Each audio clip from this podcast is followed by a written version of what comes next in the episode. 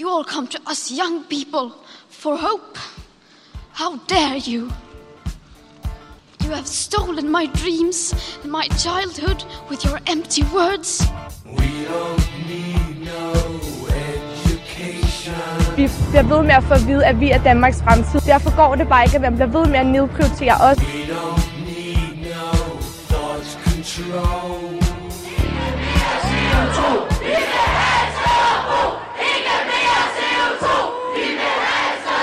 Okay, boomer. Okay, boomer. OK Boomer. Sådan sagde den 25-årige newzealandske politiker Chloe Swarbrick, da hun blev afbrudt af en ældre kollega, mens hun holdt en tale om klimakrisen. Begrebet, der egentlig bare refererer til de generationer, der blev født i kølvandet på 2. verdenskrig, er blevet et voldsomt populært udtryk blandt den unge generation verden over. Et slags oprørsslogan mod de bagstræberiske, reaktionære ældre generationer, der laver sjov med Greta Thunberg og kalder de unge for kølingbørn, når de råber op om deres bekymringer og frustrationer. Men hvad ligger til grund for den her frustration blandt de unge? Mit navn er Christian, og selvom jeg blot er 21 år, vil nogen nok mene, at jeg kan være lidt af en boomer engang imellem. Det gør mig nu ikke så meget, men jeg kan godt være bekymret for den generationskonflikt, der oftere og oftere kommer til udtryk i medierne og i den politiske debat, og hvad det gør for vores samfund med en sådan polarisering. Jeg vil gerne forstå det her behov for oprør mod systemet, det etablerede, politikerne og de gamle. Er det berettiget, eller er det bare en del af det at blive voksen og skulle finde sin plads i verden? Det vil jeg forsøge at blive klogere på i programmet her, hvor jeg hver uge inviterer en gæst ind, som kan give os bedre indblik i, hvem den unge generation er, hvad det er for nogle frustrationer, de tumler med, og hvorfor. Velkommen til OK Boomer. Jamen, velkommen til andet program af OK Boomer, som i dag skal handle om klimaaktivisme. Og dagens gæst, det er Anna Bjerre Johansen. Velkommen til programmet. Tak skal du have. Øh, Jeg vil høre, om du vil starte med at fortælle lidt om dig selv, og hvorfor du tror, du er med i dagens program. Så kan jeg jo sige, om det er rigtigt. Ja, men selvfølgelig. Jeg hedder Anna, og jeg er 21. Og så læser jeg øh, på RUK, Roskilde Universitet, hvor jeg læser samfundsvidenskab. Og så bor jeg på et kollegie, hvor vi lige nu optager fra. øhm, og så er jeg klimaaktivist, vil jeg kalde mig selv. Og det vil sige, at jeg er aktiv i den grønne studenterbevægelse, som øhm, ja, er en studenterbevægelse, der fokuserer på klimahandling og kæmper for en grøn og retfærdig fremtid. Og så udover det er jeg også øh, aktiv i Extinction Rebellion, som ofte bare kaldes XR, som Mm. har en organisation, eller en afdeling, kan man sige, i Danmark, men ellers er en meget global bevægelse. Øh, så ja. jeg laver en hel masse klimaaktivistiske ting og sager, øh, når jeg ikke lige læser på universitetet. Perfekt. Det er jo heldigt, når dagens program handler om klimaaktivisme. Yes. Men så vil jeg jo starte med at stille det oplagte spørgsmål. Hvorfor er du klimaaktivist? Ja, men altså, øh, det er heller ikke noget, jeg har været ret længe. Det kom ligesom i sommers rigtigt. Altså, jeg har vel altid gået meget op i klima, og gået op i alle mulige andre ting, ligesom man kan synes er et eller andet vigtigt. Øhm, men i sommer der gik det op for mig, hvor øh, vanvittig en problematik det egentlig er, vi står i. Og hvor meget det fylder i forhold til, eller hvor meget det måske burde fylde i forhold til, hvor, hvor stor en krise det er.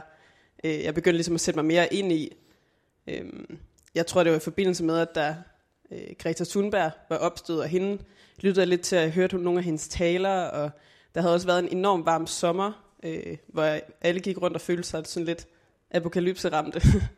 øh, og nogle forskellige andre ting. Der var kommet nogle nye rapporter, de der IPCC-rapporter, som er FN's klimapanel, øh, der ligesom løbende udgiver rapporter om, hvordan er verdens tilstand på klimaområdet og miljøområdet. Øh, og hvad er status? Hvad skal vi egentlig gøre for, at, at vi ikke alle sammen, øh, det ikke ender helt galt, ikke? vi kører ud over kanten. Øhm. Og så havde jeg bare enormt svært ved ikke at tænke på det hele tiden. Altså jeg kan huske i sommer, der gik jeg ligesom rundt, og hvis man først er, er ramt af det på den måde, eller sådan, man kan ligesom ikke gå tilbage. Altså jeg tænkte mm. ligesom hele tiden sådan, okay, når jeg spiser det her, når jeg gør det her, eller sådan de her ting, eller øh, alle mulige ting. Jeg kan huske, jeg var på rustur, øh, Jeg var lige startet på universitetet der i sommer, så vi var på rustur. Vi var taget til Jægenø, som er en lille ø i Limfjorden i Nordjylland, øh, i tre dage, hvor vi bare festede i sådan et gammelt forsamlingshus. Øh, og så ramte det mig bare rigtig meget der. Sådan, jeg følte slet ikke, at jeg kunne være med i den fest, og vi brugte sådan nogle øh, plastikkopper, og det var helt, altså de der plastikkopper, den måtte vi ikke gennembruge, det var der et eller andet princip for, fordi det var uhygiejnisk eller noget. Så de lå ligesom bare over det hele på jorden, og det blev ligesom klammer og klammer til det der sted, og det slog mig bare sådan, hvordan kan vi feste, eller sådan, altså selvfølgelig skal man kunne det, altså, Mm. det er ikke fordi jeg ikke synes det, men det, det kunne jeg bare ikke lige pludselig, fordi jeg følte, det var bare sådan, det var jo vanvittigt, at vi gjorde det, mm. altså vanvittigt på den ikke fede måde. Øhm, Så det har fuldstændig ændret din måde at Ja. se verden på. Ja, det gjorde det lige pludselig der. Og så tænkte jeg jo også, jamen, sådan her kan jeg jo ikke leve. Altså, det, det går jo ikke. Også fordi, at det, ikke, det gjorde ikke nogen forskel, at jeg tænkte det. Altså, det reddede jo ikke verden. Nej. øhm, og jeg blev ligesom nødt til at kanalisere den der afmagt ud i et eller andet. Mm. Og så da jeg kom tilbage fra den rustur, så gik der faktisk ikke ret mange dage, før jeg tog til et øh, intromøde i den grønne studenterbevægelse. Okay. Nede på studenterhuset her i København. Øhm, og det var faktisk lidt tilfældigt, at det lige var der. Det var bare, Ja. dem havde jeg set noget med på Facebook og sådan. Jeg var ikke så meget inde i det. Øhm, og så gik det op for mig, da jeg var der. Altså der var ligesom måske 60 andre til det møde der, der var efter intromødet. Mm. Sådan et stort fællesmøde i København. Og det gik op for mig, hvor sindssygt meget energi der var i det rum. Altså hvor begejstrede folk var, og øh, hvor meget der skete. Det blev ligesom bare sådan puh, puh, puh, puh, puh, ud over det hele. Ja. Af den der øh, sådan handlekraft. Altså fordi der blev fandme handlet, og det, det er jo også det, den grønne studenterbevægelse ligesom siger, okay, vi er et handlingsfællesskab, men det var det faktisk. Altså det var sådan, "Nå, men så sker det her, så sker det her, i næste uge gør vi det her, sådan noget, sådan noget. Det var ikke sådan et sted, hvor folk bare sad og snakkede om, hvor hårdt det var. Og det havde jeg virkelig brug for. Altså jeg har brug for ligesom at gøre et eller andet praktisk. Så det var også et behov for at sådan udleve en eller anden form for, altså man, man har nogle, nogle indre energier, eller, ja. Ja. eller det, det er mere, jeg skal lige prøve at forstå det der med, fordi jeg kan jo også godt blive grebet af en stemning. Mm. Øhm, altså hvad vil du sige til de folk, som, som egentlig bare mener, det er en eller anden form for sekterisk øh, bevægelse, øh, Ja. hvor det bare handler om, at man mødes og har et fællesskab og, og har det fedt. Altså jeg vil sige, det er helt klart flere ting. Ja. Fordi at når man er, altså sådan, jeg synes klimaangst er et træls ord. Fordi Mm. mm. at, jeg vil ikke blande angst ind i det overhovedet. Nej. Men man er i hvert fald klimabekymret. Og man, er helt, man kan ligesom se, det er jo, det er jo en videnskabelig bekymring i virkeligheden, fordi at alt, altså sådan, alle de ting, man er bange for, er jo sådan videnskabeligt funderet. Det er videnskaben, der siger, hey, vi er i en eksistentiel krise. Mm. Øhm, og det har man jo brug for nogen at snakke om. Altså man har brug for ligesom at have nogen øh, i ens nærhed, der forstår, hvordan man har det, men også øh, ligesom, hvordan det kan blive bedre. Så det er jo på en måde, at det jo både, det der med at have fællesskaber er mega vigtigt. Altså det er jo både et sted, hvor man ved, okay, der er faktisk nogen, der kæmper for det samme, som jeg gør. Eller sådan, som forstår den her problematik, hvor man føler, at de her mennesker, de forstår det. Mm. Øh, øhm, men på den, på den anden side, så er det jo også en nødvendighed, at man er mange mennesker sammen, hvis man skal rykke noget. At det tror jeg i hvert fald ligger dybt i mig, at, at, at det her med, at vi alle sammen ligesom skal øh, gøre noget godt for klimaet ved, vores, for- ved at ændre vores forbrugsvaner, Ja. det tror jeg ikke på. Jeg tror ligesom på, at vi kan rykke et eller andet fælles. Okay, du Øh, tror ikke på det der med, at man Nej, skal ændre? nej altså, det, det er ikke fordi, det ikke er vigtigt. Altså, det, selvfølgelig, hvis man har lyst og kan og sådan noget, så skal Mm. man da gøre, hvad man vil. Ikke? Men jeg tror ikke på, at det kommer til at redde os. Eller Nej, sådan, okay. sætte lidt på spidsen. Øhm, Jamen, det er lidt sjovt, du har den refleksion, fordi ja. Du siger jo det der med, at da du var til den der fest, så ja. Tænkte du over det.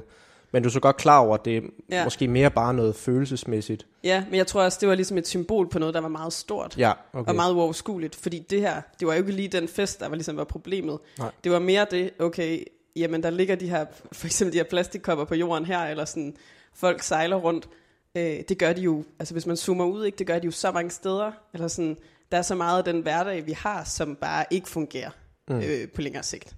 Og det kommer til at være sådan, at hvis vi ikke ændrer vores, øh, ændrer vores måde at leve på, øh, både i Danmark, men også globalt set, inden for de næste 10-20 år, jamen så har vi en, om 40 år, så har vi en ubeboelig planet. Altså sådan, så er der ikke længere, altså vi udpiner landbrugsjord, og vi trækker olie op, og hvad hedder det, når, når den globale opvarmning stiger, stiger, stiger, så ved vi altså godt, så bliver vejret vildere, og mere voldsomt, og altså de der plastikkopper er bare symbolet på noget meget, meget stort.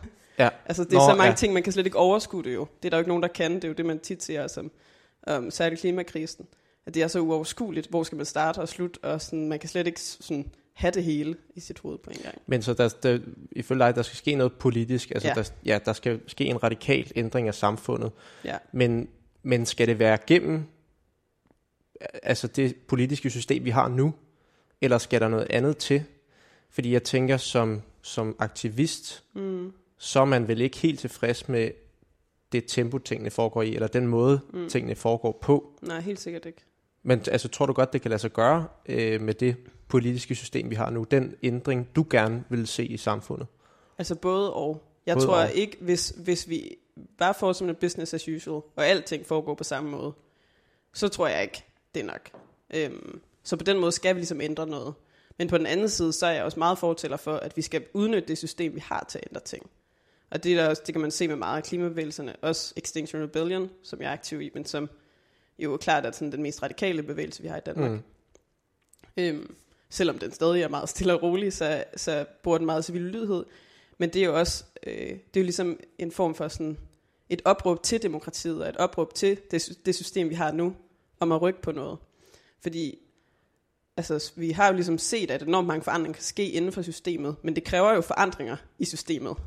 Ja. Altså på den måde. For eksempel sådan noget med, at vi øh, alle sammen skal spise mindre kød. Det kan vi jo godt sige til befolkningen, okay, eller befolkningen kan synes, vi skal ikke spise så meget kød, vi lader være med at købe så meget kød, vi spiser mere vegetarisk mad, eller vegansk mad, eller et eller andet. Men øh, den forandring skal alle så selv gå hjem og gøre. Altså sådan, Ja. Så skal en eller anden familiefar, der arbejder 80 timer om ugen, og, og skal ordne alt muligt andet, han skal ligesom tage stilling til det. Og, sådan, og det kan, altså, vi kommer bare ikke til at vinde på den måde. Nej, Det, Det- øh, hvor tror vi jeg er kommer, enig til at, vi kommer til at vinde på den måde, at, at det bliver gjort nemt at leve på den måde. Mm. At vi for eksempel bare siger, at vi har mindre produktion. Øh, Det kan også være, at, at øh, oksekød bliver dyrere, eller hvad ved jeg. Men man kan ligesom sådan nudge folk i, Ja. ja. i et supermarked til at købe det, der er klimavenligt, for eksempel. Øhm, I stedet for alt muligt andet. ja, det, det, Og den, det er ligesom en systemisk forandring. Ja. Ikke? Og det er den, jeg tror på hele tiden, og det kan man jo opskille i alle mulige sammenhænge. Ja, altså jeg, jeg, var også, jeg tror, jeg er enig med dig, at jeg er meget skeptisk over for det der med, at alle lige pludselig skulle omlægge deres liv Ja, fuldstændig af egen fri vilje. Det, det tror jeg også er long reach, hvis man kan sige det sådan. ja. Men det er jo, øh, det er jo en meget... Øh, det er jo en god tale, du holder for klimaaktivisme. Mm. Fordi du taler om, at det er bærende nødvendigt, og der skal virkelig til at ske noget. Vi har den her tidsgrænse. Hvordan kan det så være, at, det, at alle ikke er klimaaktivister, tror du? Øhm, altså, jeg tror, der er mange, der ikke ved, hvor de skal starte. Mm. egentlig. Fordi det er så lidt, lidt uoverskueligt. Og også, øh, altså det er ligesom en del af det. Så tror jeg også, folk har svært ved ligesom at regne ud, hvor meget det rykker. Altså hvis jeg tager til den her demonstration, jeg ved, der er nogle aktivister, der er planlagt nede i byen. Hvad kommer det til at betyde, at jeg er der? Øhm, det tror jeg også afholder nogen fra at tage afsted. Ja, Altså, altså og, jeg, må, og den slags ting, ikke? altså jeg må indrømme, jeg har også... Jeg har også nogle gange svært ved at vide, hvordan jeg helt skal forholde mig til det her klima. Jeg har tidligere været meget sådan pessimistisk, eller sådan, mm. Kan vi overhovedet nå at gøre noget ved det? Ja, Men den anden vogn, kan man sige, det er jo netop det her med at give sig 100% ind i det. ja, Men så tænker jeg da også bare, at man skal være altså 100% sikker i sin sag. Ja. Eller sådan, bliver du ikke nogen, nogen gange i, i tvivl om, om det, du gør, det er den rigtige måde? Er det sådan her, vi, vi løser problemerne? Altså, øhm, jo, man stiller jo tit spørgsmålstegn ved, hvad man gør, fordi Mm. at man bruger så mange timer på det. Ja, Øh, præcis. Men på den anden side, så synes jeg også, at, øh, at man ret tit oplever, Gud, hvis vi ikke var her, shit, så ville der ikke ske noget. Mm. Altså på den måde, så kan man også sige sådan, jamen der, I- der sker jo ikke noget, altså I bliver ved med at lave aktivisme, men der sker ikke noget, eller sådan, der sker fandme meget. Ja. og det oplever man måske mest, hvis man er aktivist, for eksempel i den grønne studentbevægelse, hvor jeg er aktiv. Der har vi ret tæt kontakt med mange politikere, øh, og presser meget på, sådan lo- lidt lobbyistisk i virkeligheden. Øh, hvad hedder det, på alle mulige øh, forskellige brancher, ikke? Øh, landbrug og øh, byggeri og så videre. Og hvis vi ikke havde været der, altså så havde det, what, der sker ikke noget. Altså det, kan, det går ligesom også op for en. Så når man først ligesom, det kan man jo sige, når man først er inde i det, så er det svært at komme ud, men det er, det er ret meget fordi, at man oplever, hvor vigtigt det er, det man gør. Fordi hvis man ikke gjorde det, så ville der ikke ske noget. Man får, man får ligesom kun den forandring, man konstant beder om, og det er bare, det er en evig kamp jo, men den er mega vigtig. Ja. Jamen, jeg, jeg synes jo også, det er interessant at tale med dig, fordi øh, jeg stødte jo, eller jeg lagde mærke til dig, fordi du mm. Havde skrevet et indlæg i Information, Ja, hvor du fortalte om, at du havde været aktiv i Extinction Rebellion. Du har faktisk været med dem i Tyskland til de blokader, de lavede dernede og sådan noget. Det synes jeg, det er alligevel, så er man ret dedikeret. Ja. En ret dedikeret klimaaktivist, vil jeg sige. Vil du fortælle lidt om, om det, du lavede i, i Tyskland, og Ja. hvorfor? Og, og ja, det, jeg tænker, det må have været en, øh, også en vild oplevelse. Ja, det var en ret vild oplevelse øh, på ret mange punkter. Øhm, det var i forbindelse med, det var i oktober øh, i efteråret, i forbindelse med, at XR, som er Extinction Rebellion, de havde ligesom en international øh, aktionsuge globalt set. Øh, XR findes i enormt mange byer, og så alle de største byer, de havde øh, aktioner den her uge. Og fordi, øh, øh, fordi at det er nogle relativt små afdelinger af XR, der findes i Skandinavien, så tog vi ligesom XR i Danmark og i Norge og i Sverige også, vi tog alle sammen til Berlin, hvor alle Tysklands aktivister ligesom også kom. Øh, Så vi var måske øh, en 5-6.000 mennesker i Berlin øhm, i en uge. Og så blokerede vi byen, og det var det, den her uge gik ud på. Det skete i alle mulige andre steder. Det skete også i London og i Paris og i Amsterdam, og øh, så i Berlin jo. Øhm, og vi blokerede vejene, og det, det var jo en ret vild oplevelse også, når man ikke som sådan, jeg føler mig ikke som en særlig radikal aktivist, men, men det var jo ret radikalt. Mm. Altså for eksempel øhm, Sigelsøjle, den her kæmpe store berømte rundkørsel i Berlin, der har sådan, den har fem store udgange og en hel masse spor. Den blokerede vi altså i en 4-5 dage, hvor den bare var lukket. Og det, altså, udover det, så blokerede vi også Potsdamer Platz og nogle store broer inde i sådan, det prominente centrale Berlin. Og vi Ja. fyldte rigtig meget i den by den uge. Så meget, at vi også blev, altså, vi var jo sindssygt meget i medierne i hele Tyskland. Ja, det må man sige. Øhm, og, det var, og det var jo både øhm, folk, der synes at det var enormt vigtigt, det vi gjorde, og også folk, der synes det var latterligt. At mm. vi ligesom, det var for provokerende, eller sådan, fordi så skulle alle jo til at køre udenom de der blokader, vi havde lavet og sådan noget. Men det var jo, det var jo en vild oplevelse, fordi at det på en eller anden måde også blev sådan et mini-fællesskab, der var dernede. Altså det var jo en helt, et helt andet samfund, vi boede derinde. Vi havde fået lov til at bo i Tiergarten, slået telte op der. Og så boede vi der en hel uge, og folk, øh, folk lavede ligesom mad der i campen, så man kunne hele tiden komme og hente mad. Og så ellers var man ude på blokaderne. Ja. Sov også på blokaderne, bare under åben himmel i sin sovepose. Og, sådan. Øh, og politiet ville jo ikke have, at vi var der, klart nok. Så de forsøgte også at rydde os gentagende gange. Øh, uden at vi foretog os andet end ligesom bare at blive båret væk, hvis de kom og flyttede os. Altså Mm. vi, der var ikke ligesom nogen, der kæmpede imod. Det er meget vigtigt det her med, at det sådan er en fredelig civil ulydighed. Øhm, Men, men hvad, øh, hvad, hvad gør man, hvis... Altså, det er en fredelig civil ulydighed, Ja. men hvis folk ikke vil acceptere, at I blokerer, laver blokader og sådan noget, hvad, hvad gør man så? ja, Ja, der må være en eller anden form for underliggende trussel, eller altså jeg tænker, der må være en eller anden konsekvens af, at man ikke accepterer, at I bare kan blokere. Jamen altså det, der sker helt konkret, det er, at man som aktivist, når man er der, så gør man ligesom op med sig selv. Okay, hvor går min grænse? Hvad har jeg lyst til? Så man, det er ligesom vigtigt, at vi passer på hinanden. Ikke? Ja. Så hvis man for eksempel synes, at det er ubehageligt øh, at blive siddende et sted, hvis politiet siger, at man skal flytte sig, som jo er det, man basically gør, øh, når man blokerer en vej, ikke? fordi ellers vil, altså, så vil man jo kunne blokere den, hvis man Ja. skulle flytte sig, hver gang politiet sagde, at man skulle gøre det. Øhm, så det gør man ligesom op med sig selv. Okay, men så siger man, okay, men jeg kan vel godt blive siddende her. Og så er der ligesom nogle bestemte positioner, man kan sætte sig i, øhm, som gør, at politiet kan bære en væk. Ja. Øh, for eksempel kan man ligesom sætte sig på hug med armene omkring sin knæ, og så kræver det to mennesker at bære en væk, eller man kan lægge sig fladt ned og ikke bevæge sig, og så kræver det fire mennesker. Altså det er meget sådan Ja. ja. pragmatisk i virkeligheden. Okay, nå, men så gør man en af de her ting, og så på et tidspunkt, så kommer politiet, og så begynder de at bære folk væk. Men politiet, øh, det er meget, meget sjældent, at de arresterer folk. Altså det sker ligesom ikke rigtigt. Ja, okay. Så skal man virkelig øh, sidde et besværligt sted, eller have bundet sig fast med et eller andet, Ja. eller hvad ved jeg. Men de fleste gange, så sidder man jo bare på jorden.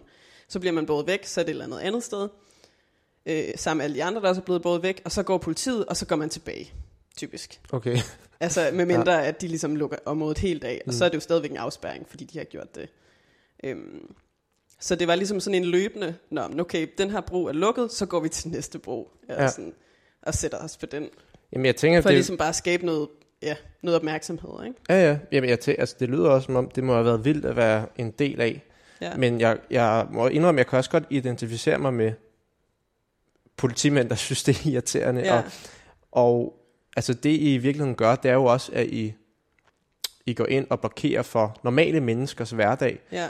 Kan I ikke forstå, hvis, hvis folk synes, det, altså, det er pisse irriterende? Jo, jo, jo, og det er der helt sikkert nogen, der gør. Altså jeg vil sige flere ting til det. For det første, så var der faktisk ret meget politi, der synes det var ret fedt, vi var der. Nå, jeg okay. tror jeg ikke, der, de sagde, der var flere, der sagde til os, at de aldrig havde haft det så sjovt, som Nå, okay. den uge, hvor vi blokerede byen. Men, men- der var ikke optøjer eller sådan noget? Nej, det var meget stille og Det roligt. var meget stille og roligt. Ja, det var faktisk en lidt festivalstemning på de der broer, fordi Nå, vi boede der jo nærmest. Store sæbebobler. Det var ligesom, vi gjorde meget for, at det skulle være et, det skulle ikke føles ubehageligt, at vi var der for de almindelige mennesker. Der var ligesom cykelstierne var stadig åbne på de der veje, der kunne folk cykle forbi, og der var enormt mange børn med i demonstrationerne, og sådan mange sæbebobler og meget musik og sådan noget, ikke? Og samtidig så øh, prøvede vi også at gøre det så sikkert som muligt. Altså de er meget organiserede sådan nogle her, der er ligesom sådan nogle øh, blokader. Der er Mm. mm. pol- hvad hedder det, politikontakter, der snakker med politiet og giver beskeder videre, og der er folk, øh, vi kalder dem peacekeepers, hvis eneste opgave er at gå rundt og sikre, os, sikre sig, at folk er okay, både aktivister, men også ligesom lokalbefolkning i området, øhm, og forskellige andre roller, der hele tiden er besat. Og så er der lavet sådan nogle, øh, man laver sådan nogle ambulancespor, Ja. hvor man ikke sætter noget op, så hvis der kommer en ambulance, så bliver der ligesom råbt meget højt, og så flytter alle sig straks, ikke? Og det skete jo også nogle gange, så kører ambulancen igennem. Så vi prøver ligesom, altså det er mere symbolsk, end det er meningen, at det er jo ikke meningen, at folk skal komme til skade, eller sådan Nej, have meget store, det skal ikke have nogen sådan personlige konsekvenser for folk. Det er mere sådan et, jo, selvfølgelig er det, kan det være provokerende for folk, at de bliver stoppet og sådan mm. noget, men det er jo en del af at skabe opmærksomheden, at vi er der, og ligesom er forstyrrende i gadebilledet. ja. Jamen, og altså, jeg tror, at man, man kommer ikke udenom, at, at det er jo også for at besværliggøre noget, mm. fordi ellers så, så ville det jo slet ikke være interessant at skrive mm. om. Altså, ellers så kunne vi jo gøre det hele tiden, kan man Ja. sige. Øhm, men altså, der er jo en del, der bliver forarvet og provokeret over det. Mm. Øhm, jeg må også indrømme, når, når jeg hører sådan noget der, så har jeg også sådan umiddelbart sådan, åh, oh, kan, kan Ja. vi ikke bare lade være? Eller sådan, Ja. kan vi ikke gøre det ordentligt? Kan vi gøre det på en voksen måde? Vi må, vi må tage en, en debat om det, og så må Mm. vi se, hvad vi kan gøre fra politisk hånd. Altså, kan du forstå den der umiddelbare reaktion Mm. på det, hvor der er, man tænker, det var da lige godt irriterende, at...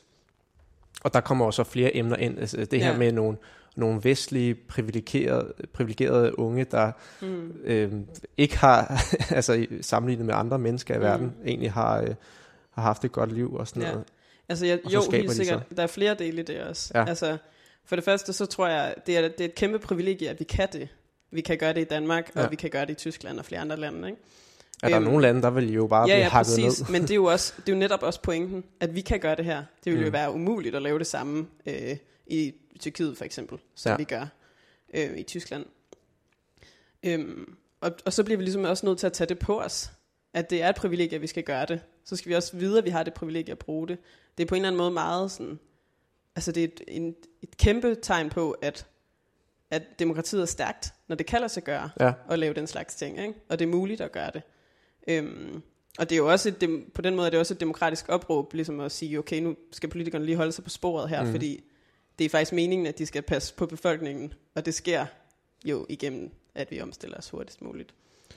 ja det er rent nok. Altså, øh, det, jeg synes, det er interessant det her, du siger med, at det i virkeligheden er et privilegie Hmm. at kunne lave sådan nogle øh, aktioner, fordi hvis man kigger på historien, så andre gange, når der har været ci- civil ulydighed og sådan noget, så har det jo været netop fordi, at de ikke havde demokrat, mm. demokratiske privilegier og sådan noget. Så det, det, på en måde er det jo lidt en, en anden, Mm. altså den er dobbelt der, ikke? Fordi ja. ja, det kan lade sig gøre i et demokrati, men når vi har set andre historiske eksempler på det, øh, for eksempel borgerrettigheds øh, kampen i USA, Mm. så er det jo netop fordi, at de ikke havde de samme privilegier, øh, ja. som, som vi har, som I har i dag. Ja, ja, det er jo klart, det er en anden kamp, ikke? Jo. Og det er jo også, altså man kan sige, at den her kamp er jo også, øh, at den er på en måde lidt mere kompliceret, fordi det er meget udefinerbart, men alligevel så er det jo meget simpelt også. Altså sådan klimahandling nu, det er to ord. Mm. øhm, jeg tror, øhm, Men er det ikke netop fordi, at folk er jo ikke enige om, hvad det er, der skal gøres? nej, men det har vi jo, altså, det er jo heller ikke nødvendigvis aktivisternes opgave at øh, komme med den fuldt detaljerede plan af den grønne omstilling. Altså jeg tror mere, det er sådan et, vi ved, vi ved at der kan ske en masse ting. Mm. Altså jeg tror også, nu er klimahandlingsplanerne lige blevet udskudt, desværre først til efteråret, og så kan man sådan tænke, okay, nu er der gået halvandet år siden, at den såkaldte grønne nye regering blev valgt ind, ikke? Øh, og det kan man også være træt af. Også at det skal tage så lang tid. Vi har ligesom, nu har vi lige set den her lynomstilling, fuldstændig systemiske, strukturelle omstilling af et samfund, der siger, vi kan ikke gøre det her, det går galt, vi bliver nødt til at ændre vores vaner, og det skal vi gøre med det samme, og så sker det bare fra den ene dag til den anden, ikke? Det er rigtigt, Øhm. men det har så også kostet 500 milliarder. Øh, Ja, men og det er rigtigt, ikke, de men- men det vil vi jo- i Nej, nej, men, men det vil vi jo godt acceptere, fordi det handler om mennesker. Altså så bliver det der økonomiske i, i coronasammenhæng, så det økonomiske argument, hvis det ligesom, det overstiger ikke det menneskelige argument om, at vi skal passe på hinanden. Ikke? Og det er jo lidt det samme, hvis man sætter det op. Klimakrisen er jo klart øh, svær at forholde sig til, fordi man ikke bare kan øh, ligesom, øh, gøre tingene rigtigt på en meget bestemt måde. Altså det, der, der er ligesom ikke nogen, der fortæller, at hvis du bare gør det her, så skal det nok gå. Ikke? Som, det er, som der er i coronakrisen. Men, men man kan alligevel godt se, okay, det er stadigvæk i sådan, uden for coronaen, der er det stadigvæk de økonomiske interesser øh, og økonomien, der, der har det højeste argument, ikke? det højeste mandat, i Ja. forhold til, i forhold til mennesker. Det er rigtigt. Og øh, jeg har også hørt det der, den sammenligning, være der flere gange med Mm. klimakrisen og coronakrisen.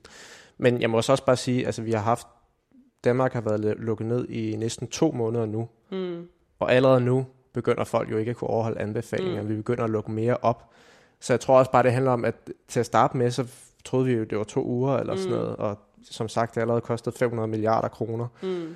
Jeg tror også øh, godt, du kan regne med, at økonomi kommer til at blive en større og større del af diskussionen. Mm. Når det er Ja. sagt, så kan jeg, jeg kan sagtens følge din pointe i, at jo, det viser jo, hvad vi er i stand til, når det er, vi ligesom er enige om, at der er en undtagelsestilstand.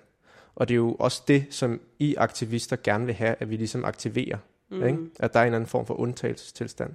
Ja, i hvert fald, at, at man aktiverer, at, øhm, at, at det godt kan lade sig gøre at ændre de her ting. Mm. Det er også det, vi har fået at vide i, jeg ved ikke, hvor mange år, men det kan ikke lade sig gøre, det I siger.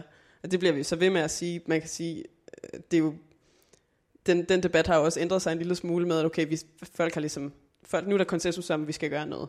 Så er det bare sådan lidt, nå, men skal vi tage det så alvorligt? Skal det ske lige nu? Eller sådan, "Nå, vi skal også lige finde nogle, vi skal lige finde ud af det. Og sådan. Der tror jeg også, det har slået mig. Øh, nu kan jeg sige, nu er det jo også nogle helt andre ting, vi skal gøre på klimakrisen. Det er jo ikke, at vi skal tage afst- holde afstand fra hinanden, og vi ikke må feste med alle vores venner og sådan noget, som folk måske Nej, nej, nej, har svært ved at nej, nej. overholde. Øhm, men, men det der med, at det kan faktisk godt lade sig gøre at ændre strukturer, ændre måder at gøre tingene på mm. ret hurtigt. Øh, og det her med, at i corona, altså vi lukkede for eksempel grænserne med argumentet om, at vi ikke vidste, om det virkede, men vi blev nødt til at gøre alt, hvad vi kunne. det har jeg aldrig hørt nogen politikere sige om klimaet, ikke? Eller sådan, der, det er ligesom en omvendt filosofi. Altså der kan vi ikke bare køre, mens vi asfalterer vejen. Nej. Der skal vi ligesom have det hele på plads fra starten af. Og det har jo været argumentet i 30 år. Men Ja. der er jo ikke sket noget. Altså sådan, jo, der er selvfølgelig, det er jo ikke fordi, der er, verden er præcis, som den var for 30 år siden, men, men samlet med, hvad, hvad det er, vi skal opnå, så er det jo, altså så er der jo lysår frem i tiden, før vi når dertil, og det har vi jo slet ikke. Ja, altså jeg, jeg forstår godt din pointe, og jeg tror også, det, jeg kunne sagtens forestille mig, at det vil blive en diskussion, vi kommer til at have, Mm. hvor mange klimaaktivisttyper vil sige, jamen prøv at se, vi ja. Ja. kunne omlægge samfundet overhovedet, om vi skal åbne samfundet lige så meget. Altså Mm. jeg må indrømme, jeg, jeg tænker jo, at grunden til, at det ikke altid går så hurtigt, som nogen gerne vil have det, det er jo fordi, det er jo netop fordi, at vi skal finde en, en langsigtet løsning. Mm. Øhm, og det har jo også bare noget at gøre med, hvordan jeg selv er indstillet. Jeg, mm. jeg er Mm. selv konservativ, jeg tror på den, den gradvise, organiske forandring af samfundet. Mm. Men jeg kan da sagtens se din pointe med, at, at det her viser i hvert fald, at hvad man er i stand til mm. fra politisk hånd, hvis der Ja. virkelig er vilje til det. Men jeg tror også, man må gøre sig klart, at der skal findes en eller anden løsning, der kan fungere i, i mange år. Det, og det tager altså det tager noget tid at omstille et samfund fuldstændig. Men jeg, jeg tror ikke på, at vi ligesom skal lave den store løsning, og så sætte den i gang. Fordi det tror jeg, så tror jeg aldrig, vi kommer i gang. Jeg tror, vi bliver nødt til ligesom at, øh, at starte. Der er en, enormt mange, lige nu er der virkelig mange politisk lavt hængende frugter for klimaomstilling, som man bare kunne gribe. Altså det kunne man virkelig bare. Og hvad er det for nogen? Øhm, det kunne for eksempel være øhm, en af de ting, som den samlede klimavægelse i Danmark har advokeret rigtig meget for de sidste halve år, er noget, der hedder klimabidrag bonus, øh, som handler om, at man lægger, lægger en skat på produktionen af meget belastende varer. Mm. Og så omvendt, så de penge, man ligesom får ind, dem giver man så ligeligt ud til alle i befolkningen, som sådan en grøn check. Øh, og det betyder, at hvis man lever et almindeligt liv, og sådan relativt klimavenligt i godsøjne, øhm, så koster det ikke en noget, at nogle varer bliver dyrere, fordi man ligesom får nogle penge igen. Omvendt så kommer det til at betyde en massiv strukturel omlægning af produktion, fordi det ikke længere kan betale sig i samme grad at øh, producere meget klimabelastende varer. Og den slags ting. Ikke? Det er ligesom en løsning, der findes. Den er jo anbefalet af enormt mange økonomer verden over, og øhm, alle mulige øvrigt meget konservative typer. Øh, men det sker ikke. Altså sådan, hvorfor fanden sker det ikke? Og Men- sådan er det med enormt mange ting, så Ja. det der pres er bare stadigvæk nødvendigt for, at ja, Og det er så der, det lige kommer hul igennem, at klimaaktivisme kommer ind i billedet. Ja. Det er for at, at lægge noget pres og vinde en folkestemning. Ja, men jeg tror også, at altså, i virkeligheden tror jeg, at der er en ret stærk folkestemning i Ja. Danmark, der ligesom advokerer. Det kan man også se med folketingsvalget og sådan noget, ikke? Øhm, Mm. Men, så, der, men så vi er på en måde også, altså, det er ret, det er ret nemt at lave klimaaktivisme for tiden. Man har ret meget sådan Ja. vinden i ryggen på den måde med, med folkestemningen. Men tro, altså, jeg må indrømme, at jeg oplever meget det her med, at det deler folk, Ja, klimaaktivisme, fordi at det er mange, bliver set som ekstremt. Og jeg synes også, at nogle af de ting, som kommer fra Extinction Rebellion, mm. virker ekstreme. Øhm, og, mm, altså, man kan sige, i sådan en mini-kosmos, der Ja. var der den der, den der video, hvor Extinction Rebellion blokerede for en McDonald's. ja, Og altså, der må jeg indrømme, der, det tror jeg altså ikke var den bedste PR-sag for Extinction Rebellion Nej. i forhold til at få Men vil du høre noget om det, som faktisk er ret spændende? Noget, som jeg har tænkt meget over, som vi også har opdaget. Nu er jeg jo med i flere forskellige klimabevægelser i virkeligheden, ikke? Mm. Og laver noget aktivisme forskellige steder. Og det er, at man taler ligesom om, sådan, om the radical left, eller sådan, hvis, hvis der skal ligesom være nogen, der er de mest radikale, Ja. og som folk gerne må synes er for meget. Det er sådan, som sådan ikke rigtig noget problem. Selvfølgelig skal det ikke være sådan, at alle synes, det er noget værre lort. Men, og det er det bestemt heller ikke, alle gør. Selvfølgelig er der nogle aktioner, der er bedre end andre. Men det er ikke pointen. Pointen er, at øhm, når de er der, så kan folk, som for eksempel den grønne studenterbevægelse, Ja. ja. få lov til at, altså sådan, vores rådrum i, i den bevægelse er meget, meget større, efter Ja. ja. XR kom på banen. Okay. Ikke? Fordi at, så kan vi lige pludselig sige nogle meget, meget mere kontante ting, så kan vi være i debatten og, og sige noget, som vi for, altså et år for inden aldrig ville have kunne have sagt, uden at være sådan, what, nu er I blevet vanvittige. Så det, det er Ligesom og det er vi ikke, fordi at XR er ligesom, i gods øjne, de er vanvittige. Det er de jo heller ikke, fordi det er virkelig det samme, vi kæmper for, og så store er forskellen heller ikke på de bevægelser. Men der er ligesom brug for, at der er nogen, der tager den, vil jeg også sige. Så det er ligesom, når, når DF pludselig ser helt blødsødende ud ved siden af Nye Borgerlige Ja, lidt, i, i indvandringsspørgsmålet. Ja, okay. Nå, men det kan jeg godt se. Det er, det er en, øh, en interessant pointe. Ja, men Synes det er jeg. ret vigtigt faktisk. Ja. Altså sådan, og det glemmer man også, når man sådan, det er for dårligt, og de, øh, de ødelægger alle klimaaktivisters ry og sådan noget. Det tror jeg overhovedet ikke er et problem. Nej, men jeg tænker også, det handler om, at man køber ind på den der målet helliger midlet Ja. tankegang. Og det er faktisk sjovt, fordi øh, nu interviewede jeg Harald Toksvær sidste uge, mm. og han havde lidt samme tilgang, det her med, at man, man skal ligesom provokere for at bane vejen for noget andet. Men øh, det jeg så godt kan blive lidt bekymret for, det er, hvad, hvad sker der med den der provokation? Jeg synes mm. også, at man skal vurdere ens handling ud fra, fra, hvad den i sig selv er, og ikke mm. kun i forhold til andre ting. Ja, Og jeg kan i hvert fald ikke lade være med at lægge mærke til, at, at folk bliver stødt over nogle af de ting, som Extinction Rebellion mm. gør. Og øh, jeg har været, jeg har fat i en af dem, som, som jeg har lagt mærke til, har skrevet flere kritiske ting om Extinction Rebellion og, og klimaaktivisme i det hele taget. Og det her civil ulydighed, og hvorvidt det er en god måde at fremme sin sag på. Øh, og det er Steffen Larsen, som er sådan en øh, debattørtype, som laver bloggenlæg og debattenlæg rundt omkring. Og, øh, og han er også borgerlig øh, liberal. Så jeg kunne godt lige tænke mig at spille et lille lydklip, jeg har fået ham til at indspille for dig. Øh, og så vil jeg høre, hvad, hvad du synes til det, øh, siger om det. Når man øh, begår civil ulydighed, så skal man øh, først og fremmest overveje, hvad man vil ramme. Og så er der en anden ting, man skal være fuldstændig overbevist om. Det er, at man ikke handler aggressivt, og at man ikke søger decideret skade på andre mennesker, som ikke har noget med ens demonstration at gøre. Og det er måske her, at det største skæld kommer imellem øh, de metoder, som Extinction Rebellion mener er acceptable, og de metoder, som jeg mener er acceptable inden for civil ulydighed. For Extinction Rebellion har demonstreret med en række af deres blokader, at de har været villige til at yde vold på folk, der forsøger at gå igennem eller udenom blokaden. Man har slået på, man har revet i, og man har sparket på folk. Det kan jeg simpelthen bare ikke se nogen ordentlig årsag til, at man nogensinde skulle kunne gøre, hvis man ellers mener, at en sag den er, den er inden for de rammer, som normal civil ulydighed er. Der har vi jo ligesom en af de store problemer. Det er villigheden til at lave en blokade, og hvis folk forsøger at bevæge sig udenom den, at så bruger man vold. Det er jo decideret den modsatte situation af Gandhi, fordi øh, ved Gandhis civile ulydighed forsøgte man jo at gå ind til et sted, man mente, man havde sin gode ret til at komme til, hvor britterne så stod ude foran og tævede alle, der prøvede at gå ind. Der kan man jo sige, at der stiller Extinction Rebellion sig op som britterne, og skubber og slår folk, der forsøger at gå ind på en McDonald's eller komme ind på Christiansborg, som man jo gjorde med den nuværende boligminister, da han forsøgte at komme ind. Det kan jeg simpelthen ikke se på nogen måde kan være en rimelig eller øh, antagelig øh, ordentlig måde at, at begå sin, sin handling på. Altså fordi det, det, så bevæger man sig ind i aggression, man benytter sig af trusler og vold, fordi en blokade er jo truslen om vold, hvis du forsøger at komme igennem den. Jeg kan jo se, hvordan at de står og blandt langer ud efter folk, der forsøger at komme ind på en McDonald's i en, i en, i en fin video. Altså, det fortæller jo ret meget om, hvad det er, der helt grundlæggende er galt med deres tilgang, og til hvordan de, de, de anskuer øh, metodikken. De har fået vendt den på hovedet. Og, og det er det, der er mit virkelig store issue. Når man gør nogle ting, der reelt set kan medføre skade på andre, hvis de ellers bare gør ting, som er ordinære, ordentlige, normale ting, som for eksempel at gå ind på Christiansborg, eller for eksempel øh, at gå ind på en McDonald's-restaurant, så bliver det simpelthen øh, det helt forkerte, man gør. Og sådan sådan set ikke længere. Og så har man stillet sig på den forkerte side af historien, og man har stillet sig i modsætning til, hvad for eksempel Gandhi han brugt civil ulydighed til. Man er simpelthen stillet sig over, hvor man vil bruge magt imod civile mennesker og fredelige mennesker. Og det, det kan jeg ikke acceptere. Ja. Hvad siger du til, til sådan en omgang? Altså, der er nogle ting, som han øh, simpelthen ikke har ret i. Ja, han nævner de her to eksempler. Det ene ved jeg faktisk ikke, hvad er. Det her med Christiansborg og boligministeren. Det har jeg ikke hørt noget om, så det skal jeg ikke kunne sige noget om.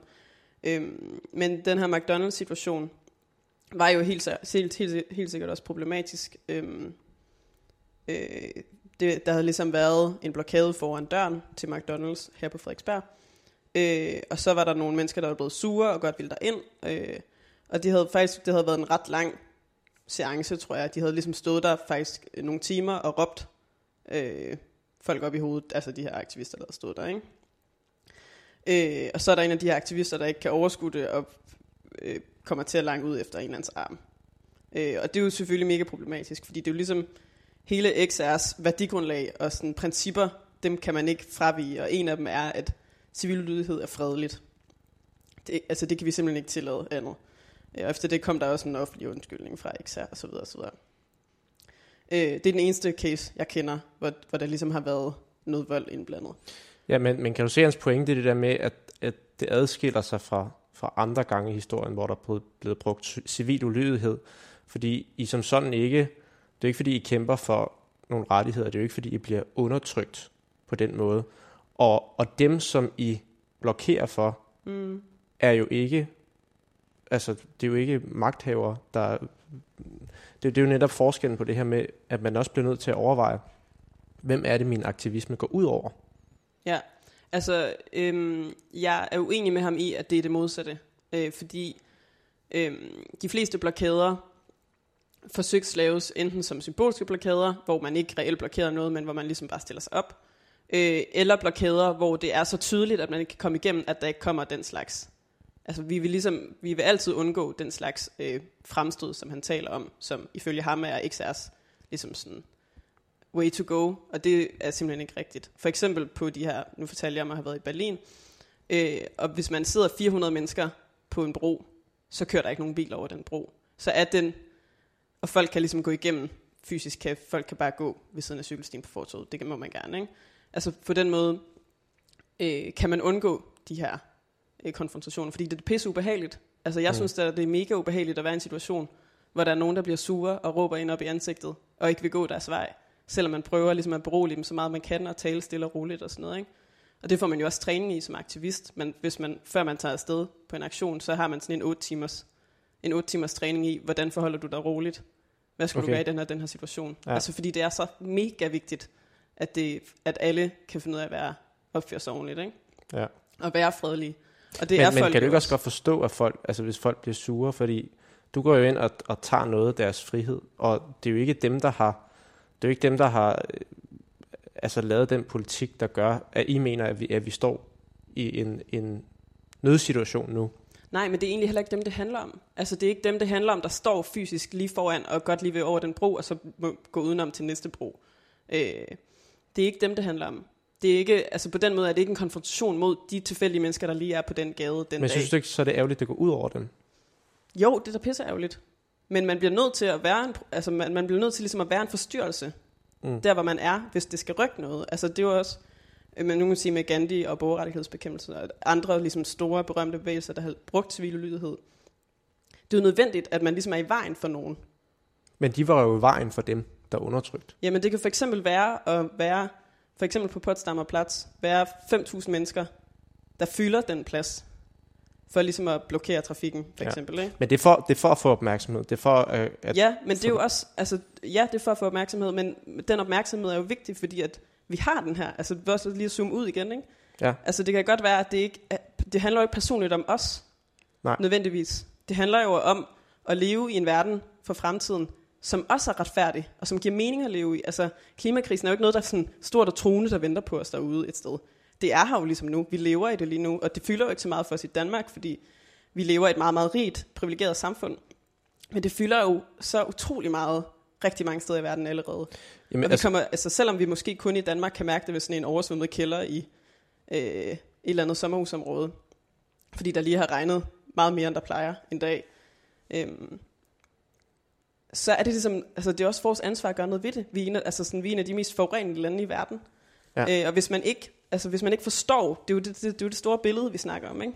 mm. Så på den måde er det jo også, det er jo en kamp for, at vi også har en fremtid i morgen, om 10 år, om 30 år, som vi kan være bekendt at have, ja. både i forhold til fremtidens generationer, men lige så meget, mindst lige så meget, i forhold til alle mulige andre mennesker, der måske ikke lige bor i det her land. ja. Så du er uenig med Steffen i, at I står på den forkerte side af historiens gang? Ja, det vil Ja. jeg sige. Altså, jeg, øh, jeg forstår godt, hvad det er, du siger. At det her med, at krisen er så stor, så den legitimerer mm. nogle ukonventionelle metoder. Ja. Pro- problemet er bare, som jeg ser det, at det er jo, det er jo en målet hellig og midlet tankegang. Og man bliver nødt til at have en refleksion om, hvor langt går den? Altså, hvor går mm. grænsen? Fordi altså, det, er jo, det er jo den samme, altså målet hellig og midlet, det er jo også den øh, logik, som terrorister bruger. ja, men målet, altså grænsen går lige der, det er jo ret tydeligt, ikke? Ved fredelig civil ulydighed. At der ikke, altså folk, Men som du selv siger, så er der jo øh, gray zones, Jamen, folk er jo, areas. nej, der er, ikke, der er ikke nogen gråzoner. Folk er, folk er jo bare mennesker. Altså, det er jo også derfor, vi gør alt, hvad vi kan for, at, at alting går efter planen. Vi er jo ikke professionelle. Vi, altså, jeg studerer på Mm. andet semester. Altså, øh, og vi, altså, vi er jo ligesom bare mennesker, der har en enorm stor altså, samvittighedsfølelse og respekt for hinanden og for andre end os selv og for fremtiden osv.? Som, som har, har brug for at gøre noget. Og vi gør alt, hvad vi kan for at lære hinanden og træne hinanden osv. osv., osv. Mm. For at undgå den slags situationer, som der jo så desværre har været en enkelt af, men vi har lavet måske 20 vellykkede aktioner i Danmark, altså med XR, Ja. hvor McDonald's-aktionen har været en, der så ikke har været det, ikke? Ja, men Øh, altså jeg vil sige, jeg er slet ikke i tvivl om jeres gode intentioner, men det er mere i forhold til det her med, at man, du kan mig jo ret i det her med, at den enkelte person, som mm. Får, hvad siger man, frataget sig sin frihed til, sin bevægelsesfrihed, når der er laver blokader for eksempel, mm, at det ikke nødvendigvis er ham eller hende, som er offeret, eller som bør være den, det går mm. ud over, men det er for at skabe opmærksomhed. Så er det jo i en eller anden grad af målet hellig og midlet. Fordi så er det jo ikke handlingen i sig selv, der er retfærdiggjort, men det er fordi, at man får noget opmærksomhed til en større sag, og så kan lave noget politisk forandring. Men jeg tror i virkeligheden også, at, at det er jo en ret sådan ungdommelig tilgang mm. til det. Øhm, og der er vist heller ikke nogen tvivl om, at, at unge generelt går mere op i klima end, end resten af befolkningen. Og jeg, jeg synes, det er svært at komme udenom om Greta Thunberg. Du nævnte selv, at hun havde været en inspiration. mm. Hvad, hvad synes du om den? Hun har jo sådan nogle gange lidt militant retorik, øhm, også over for, for den ældre befolkning. Ja, hun er meget direkte. Ja, ja men hun siger jo det her, how dare you, og you mm. have stolen my dreams. Og sådan. Hun adresserer simpelthen de generationer, som, Ja. som er ældre end, os. Hvordan har du det med det? Jamen altså, hendes retorik er jo, er jo meget... Øh, sådan er det jo også, når man skal holde taler. Så skal man jo være meget simpel. Mm. Øh, men at, at øh, de ældre generationer på en måde har fejlet. Ja. Øh, og det kan man jo sige, øh, på den ene side er det jo rigtigt, fordi vi, har jo, vi står jo nu i en kæmpe krise, og det var, altså, jeg levede ikke for 21 år siden. Øhm, men på den anden side, så er vi jo alle sammen en del af det samme system. Altså, øh, og folk, folk er jo vokset op med nogle baggrunde, som, altså, på den måde kan man jo ikke sige, at det er, sådan, det er nogen bestemt generations skyld. I virkeligheden så har det været den vej, vi har gået siden industrialiseringen, at vi er endt her. Øhm, og så kan man så sige, okay, for måske der i 70'erne og 80'erne, hvor det gik op for verden og for videnskaben, at den, den meget sådan, øh, problematiske måde, vi lever på i forhold til klimaet, det kommer til at blive et problem senere. Ikke? At, øh, temperaturerne kommer til at stige, vi kommer til at have problemer med miljø og forurening og biodiversitetstab osv. Øh, og det kan vi jo se nu, vi står i den, det man kalder videnskabeligt den sjette masseudryddelse af arter, fordi der forsvinder så absurd mange arter øh, i hele verden. Øh, Jeg vil godt... men ja, nu har jeg helt glemt, hvad du spurgte om, faktisk. Ja, det, er- det er helt fair, det er helt fair. ja, øhm, det her med generationer. det, var, nå, men det var mere, om du kunne genkende den her følelse, som jeg ser Greta Thunbergs retorik være udtryk for, at om, om du også føler dig svigtet af, af de generationer, der er gået før, eller, eller en vrede, eller Ja, frustration, det eller... kan jeg godt. Altså, jeg har haft enormt meget øh, had til min forældres generation. Men ja. jeg, jeg ønsker på en eller anden måde ikke andet end en forsoning. Mm, Altså, fordi jeg ved, at den eneste måde, vi kan... Altså, den eneste måde, vi kan rykke noget på, det er ved at, at sådan på en eller anden måde sige, okay, alle har levet i det her samfund, som alle har, alle har ligesom udledt CO2 ved bare at være til stede. Ikke? Det, kan vi, det kan vi jo ikke øh, punke hinanden for. Eller sådan. Øh, og vi bliver nødt til på en eller anden måde have en kollektiv bevidsthed omkring forandring. Øh, Men øh, altså, de her følelser, er det nogle af drivkræfterne for din øh, aktivisme? mm, nej, det vil jeg ikke sige, det er. Nej, jeg tror, okay. jeg er meget øh, pragmatisk Ja, indstillet og meget sådan fremadskuende. Vi mm. må ligesom tage det system, vi har, og se, om vi kan påvirke det. Vi må på en eller anden måde udnytte alt, det, alt den... Øh, alt den vilje til forandring, der findes ude i samfundet, og rykke på det, og hele tiden være, være, være det led, der ligesom konstant gør politikerne opmærksom på, at Ja. det vil vi, kan være faktisk en lidt sjov historie i forhold til det, at, at øhm, der har været øh, i forbindelse med forhandlingerne til klimaloven her i november-december, øh, som jo opstod på baggrund af et borgerforslag helt tilbage i januar sidste år, omkring at få en klimalov på 70 procent. Øh, de blev så ligesom endeligt forhandlet øh, først her i november-december, og der blev så vedtaget den her klimalov. Men under de forhandlinger, øh, der var vi massivt til stede øh, øh, uden for Christiansborg. Øh, I alle mulige forskellige sammenhænge. Der var ligesom alle mulige aktioner hele tiden, som Mm. alle forskellige klimabevægelser lavede. Øh, og der fik jeg at vide af, øh, af flere af ordførerne, øh, klimaordførerne, som skulle forhandle med Dan Jørgensen, at øh, de havde siddet der på de her forhandlingslokaler, og så lyd til det virker der ikke. Man kan ligesom godt høre deroppe, okay, står og råber ned på gaden. Og det var en kæmpe hjælp, altså sådan, fordi det på en eller anden måde var så tydeligt, at det var bare et symbol, ikke? Men det der med, okay, de står fandme dernede og råber lige nu, altså, vi må simpelthen forstå alvoren af det her. Ja. Og det var jo også endnu et tegn på, at, at det ikke er lige meget, at man er der. Og også at det er lige meget, ikke er lige meget, at man faktisk er der fysisk. Det tror jeg så, der er noget vigtigt ved.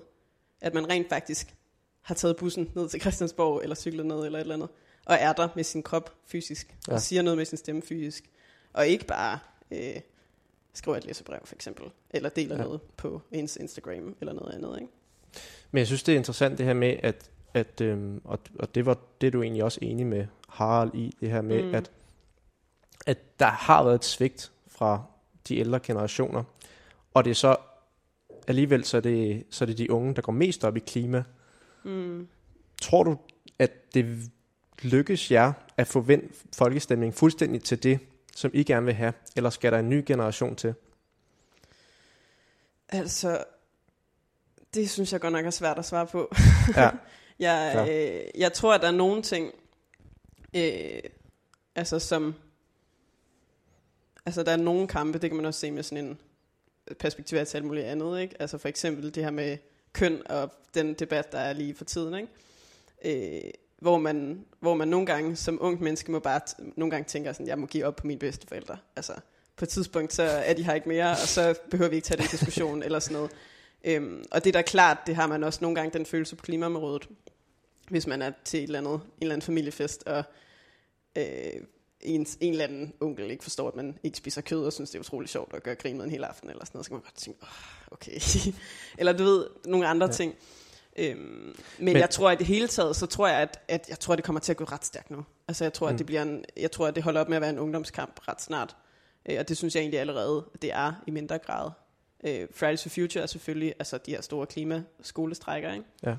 Du tror ikke på det store ungdomsoprør? Lige om hjørnet? Øhm, jeg tror ikke, det bliver et ungdomsoprør. Jeg tror, det bliver noget, der ligesom er mere end det. Okay.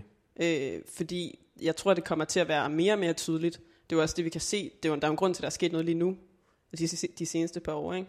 Både med skolestrækkerne og alle de her. X er jo faktisk også en ret ny bevægelse. Øhm, øh, jeg tror, det kommer til at være meget tydeligt med det vildere vejr, der kommer, som man kan ligesom mærke meget sådan tæt på sig. Det kan vi også mærke i Danmark. Og de nye rapporter, der kommer, og alt det, der kommer til at være at snakke om klima, når både EU er lige nu ved at forhandle, også European Green Deal, sådan den europæiske klimalov, kan man sige, hvor mange europaparlamentarikere ligesom gør det ret klart, at skolestrækkerne har haft en kæmpe indflydelse på, at, at det overhovedet skete, at man skulle have en klimalov. Ikke? Så du er optimistisk? Ja, jeg, på den ene side er jeg virkelig optimistisk, fordi jeg kan mærke, at det rykker noget. Ja. Og det var jeg måske ikke så meget, før jeg gik ind i det her. Men, men jeg ved, jeg ved hvor, hvor stor en betydning det har. Og jeg tror, at det kommer til at fylde mere og mere og mere. Mm. Og der har været et øh, helt vildt momentum, som godt nok lige nu er blevet dæmpet lidt, fordi alt er dæmpet under corona. Ikke? Øh, men det tror jeg Og kommer til at... CO2-udledning. Ja, Den er også på dæmpet. men det er jeg så til gengæld ikke så optimistisk omkring. Fordi nu snakker man jo om at give kæmpe hjælpepakker til flyselskaberne, og nu skal vi alle sammen skynde os ud og flyve igen ja. bagefter, så vi kan hjælpe dem og sådan noget. Ikke? Det er jo, altså, den grønne omstilling skal ligesom, vi kommer ikke til at vinde ved, at folk bare stopper med at gå ud af deres dør, og ikke Nej. bruger deres bil og deres alt Det er jeg enig i. Vi skal få det til at fungere på den Ja. lange bane på en eller anden måde. Men det er jo også en mulighed, måske, Ja, en slags måske. afsluttende Ja. bemærkning. Jeg er helt sikker på, at det bliver en spændende diskussion, når øh, vi måske vender tilbage til normalen i Danmark. mm, men, Men, men også en øh, mulighed for ikke nødvendigvis at vende tilbage til normalen. Ja, præcis. altså, det, det, netop tror, også, og nu har vi altid mulighed for, at det hele er gået stå. Vi kan ligesom bygge det op på ny. det mistænker jeg også alle jer klimaaktivister for at prøve at få det til at handle om. Ja. Men øh, det var i hvert fald øh, utrolig spændende at snakke med dig. Tak for at give et bedre indblik i klimaaktivisme. Jeg er ikke i tvivl om, om jeres gode intentioner, og det kan også godt være, at I har ret. Umiddelbart er jeg lidt tilbageholden, fordi ja. jeg, jeg tror på det her med, at vi kan, vi kan løse det gennem kompromiser og sådan noget. Men Mm. det var i hvert fald meget øh, informerende, oplysende at snakke med dig. Så jeg vil Ja. gerne sige tusind tak, fordi du gad at medvirke. Jamen i lige måde. Var det mit slut? Når jeg taler med Anna, kan jeg rigtig godt lide, hvor ærlig hun er. Både om det, hun gør, og hvorfor hun gør det. Og jeg synes, det er interessant at høre om hendes vej ind i aktivisme, og hvordan man bliver en del af et fællesskab med et fælles formål.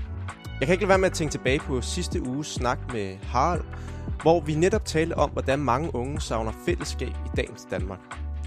I Anders tilfælde er der så tale om nogle fællesskaber med et klart mål om en bæredygtig omlægning af samfundet. Og aktivisme er ifølge dem en god måde at fremme den dagsorden på. Her kan jeg til gengæld godt have mine tvivl. Og det skal ikke, fordi jeg ikke forstår rationalet. Altså, Anna og ligesindede ser den her krise som så akut en nødstilstand, at ukonventionelle midler må tages i brug. På samme måde som for eksempel med coronakrisen. Men når det gælder den civile ulydighed, synes jeg ligesom Steffen ikke, det er helt lige meget, hvordan det foregår og hvem det går ud over. Og jeg synes generelt, at den her målet hellige middeltankegang kan være farlig, for hvor går grænsen så for, hvad man kan retfærdiggøre i en større sags tjeneste? Jeg kan også godt være bange for, at den her oprørske tilgang splitter mere, end den samler. Jeg er glad for at høre, at Anna er mere optaget af forsoning og fokuseret på at kigge fremad. Men det er bare ikke altid det indtryk, man får i medierne, når eksempelvis Greta Thunberg stiller sig op og affyrer en svada af en anden verden mod de ældre generationer. Altså, jo, det har mobiliseret en masse unge verden over, men det har også polariseret debatten, og ikke nødvendigvis fremmet den brede folkelige opbakning, der skal til for at løse krisen. Tror jeg. Men jeg kan jo tage fejl. Og måske er det bare boomeren i mig, der taler. Øh, og måske er det faktisk de unge, der er fat i den lange ende her. Det er jeg sikker på, at næste uges gæst ikke vil være enig i. Det er nemlig Sorine Godfredsen, som er præst og offentlig debattør. Og hun har et lidt andet syn på, hvilken rolle unge bør have i samfundsdebatten. I debatten debatindlæg skriver hun i hvert fald, at barnet og ungdommen dyrkes alt for meget i vores samfund, og at de får alt for meget taletid i klimadebatten og populærkulturen. Det glæder mig til at spørge mere ind til, Øhm, og hvis du også synes, det lyder spændende, så synes jeg, du skulle tage at lytte med i næste uge til tredje afsnit af OK Boomer.